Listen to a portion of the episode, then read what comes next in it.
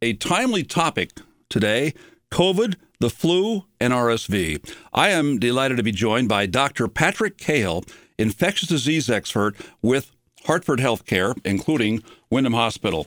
Dr. Cahill, good morning. So glad to have you on the air today because this is just such a timely topic to talk about today. And I think for starters, what can you tell us about this new subvariant that's going around quickly in Connecticut, the XBB 1.5? Yeah, XBB 1.5 is just the latest in a long line of uh, COVID variants that has shown the ability to kind of take over the, the preceding variants. And the concern that we have is the fact that it may be a little bit more immune evasive, uh, meaning it can break through previous immunity as conferred by infections or vaccines.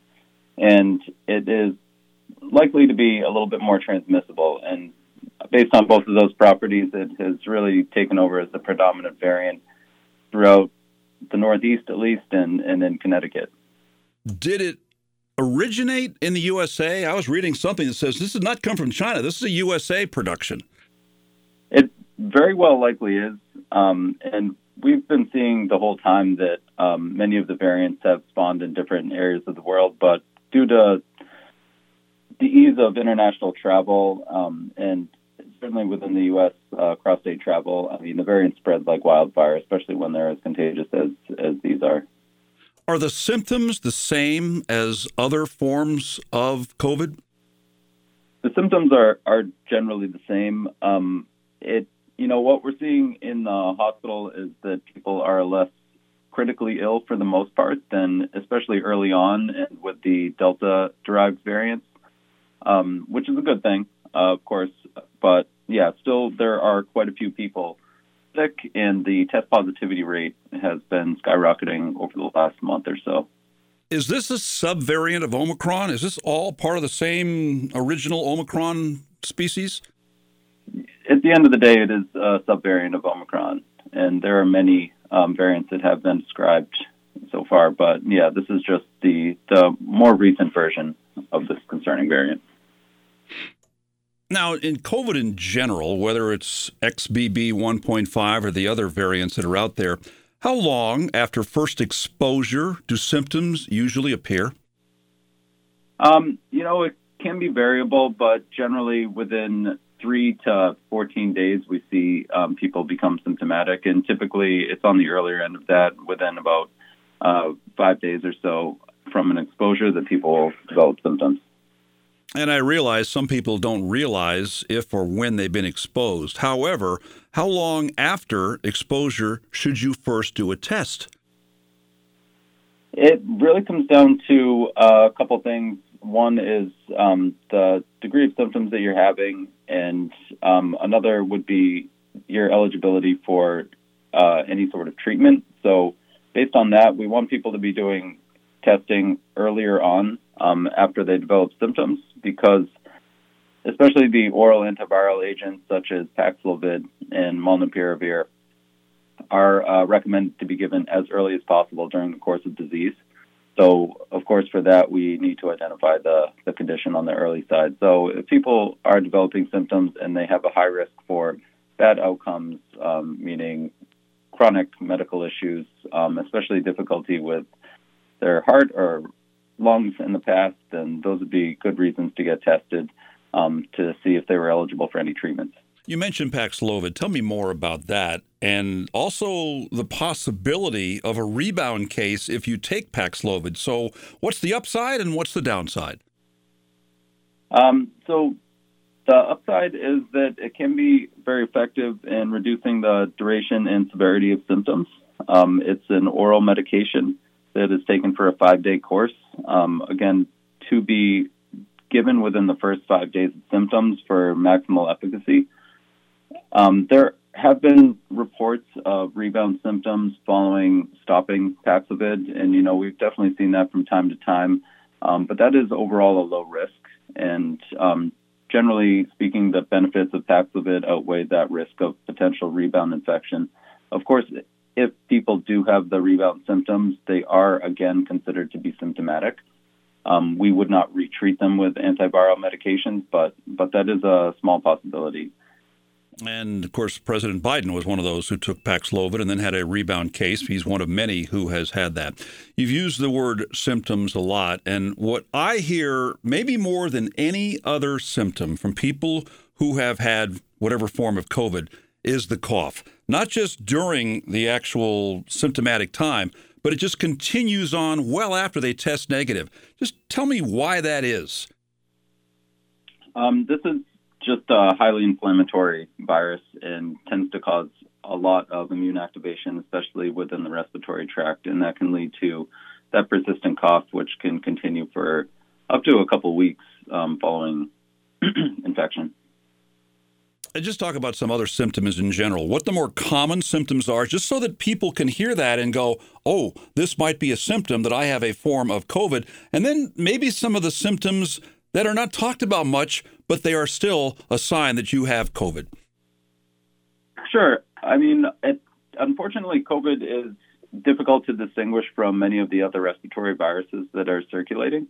Um, but people very commonly complain early on of some sinus congestion, um, leading to a sore throat, generalized body aches, and weakness, quite often along with fevers and some chills um, as they progress into that pneumonia stage. Um, people have really pretty broad range of symptoms that can include headaches, um, GI symptoms such as nausea, vomiting, um, diarrhea. All those those are probably less common um, with COVID compared to some of the other viruses out there but certainly um, they are very similar to some of what we would consider classic flu symptoms that have um, that people probably have been familiar with for many years.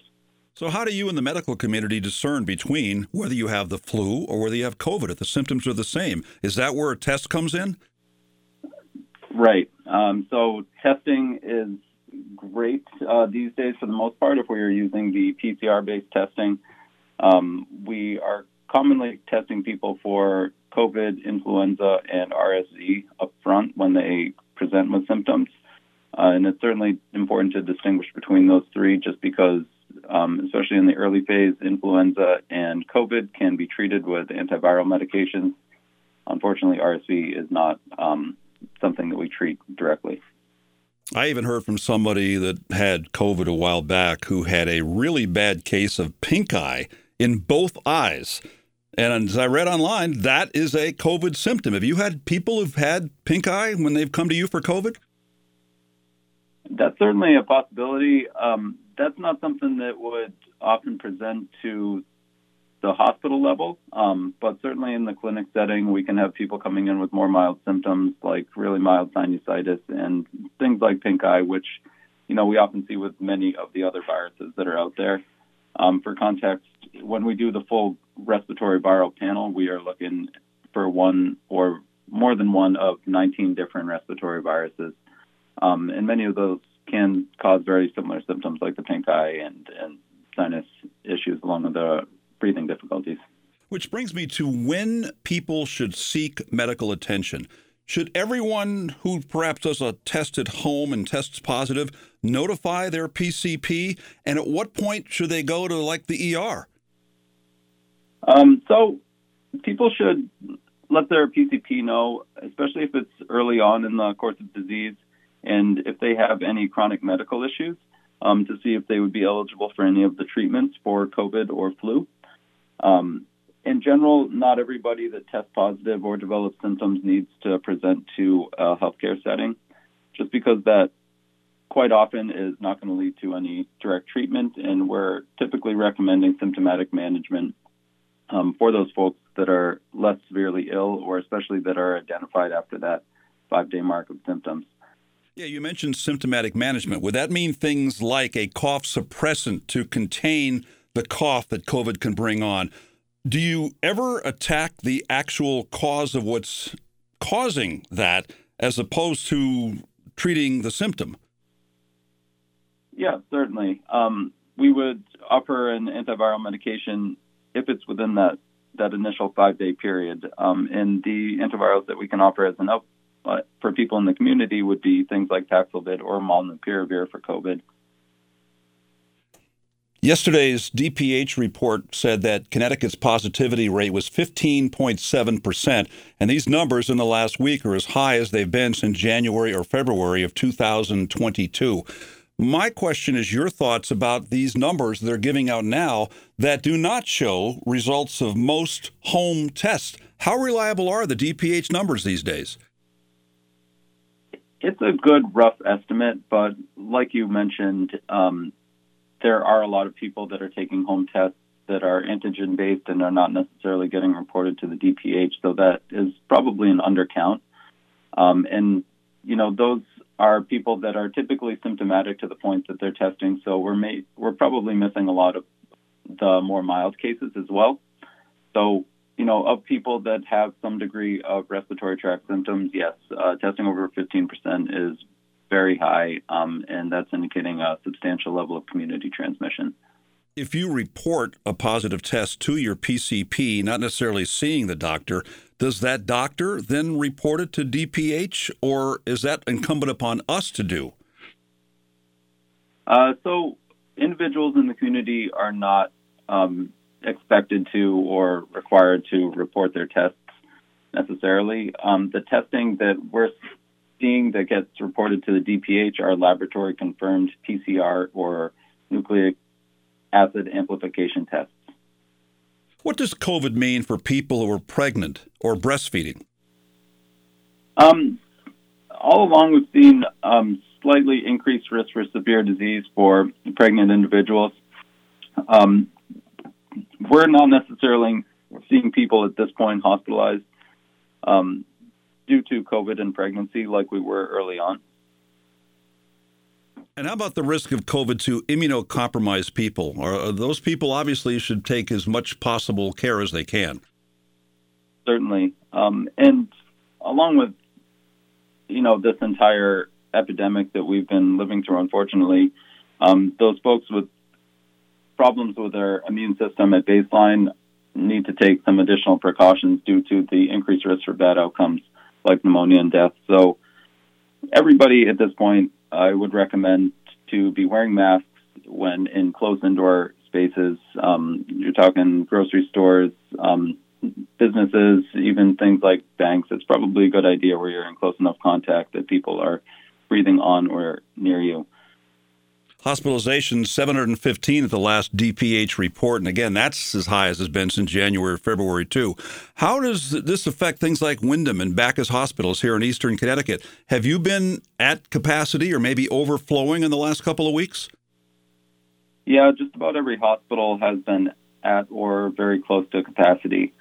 Um, certainly in the East region of Connecticut as well, we've been very busy, and the respiratory viruses are definitely a big part of that. Dr. Cahill, what's long COVID, and who gets long COVID? What are the signs? So, long COVID can be a constellation of symptoms, and is it doesn't have a great um, precise definition, and it's something that is actively being studied. But people can present with uh, symptoms that may include chronic fatigue, body aches, uh, breathing difficulties, chest pains, headaches, um, and it's not very well predictable at this point as to who will get long COVID, and it can be seen after both mild and severe diseases um, in a broad range of people, including young, healthy individuals that get it, or um, those elderly folks that would typically be at increased risk for bad outcomes. If you get long COVID, are you stuck with it for life, or will it eventually taper off and go away? That's a great question. Um, you know, obviously at this point we really only have three years of information, so we tend to think that people with long COVID are going to eventually recover their symptoms, um, but that certainly remains to be seen if people could be stuck with that for, for many years. Um, we tend you know, from the cases that I've seen, people have gotten better from their initial long COVID, which can certainly last for months.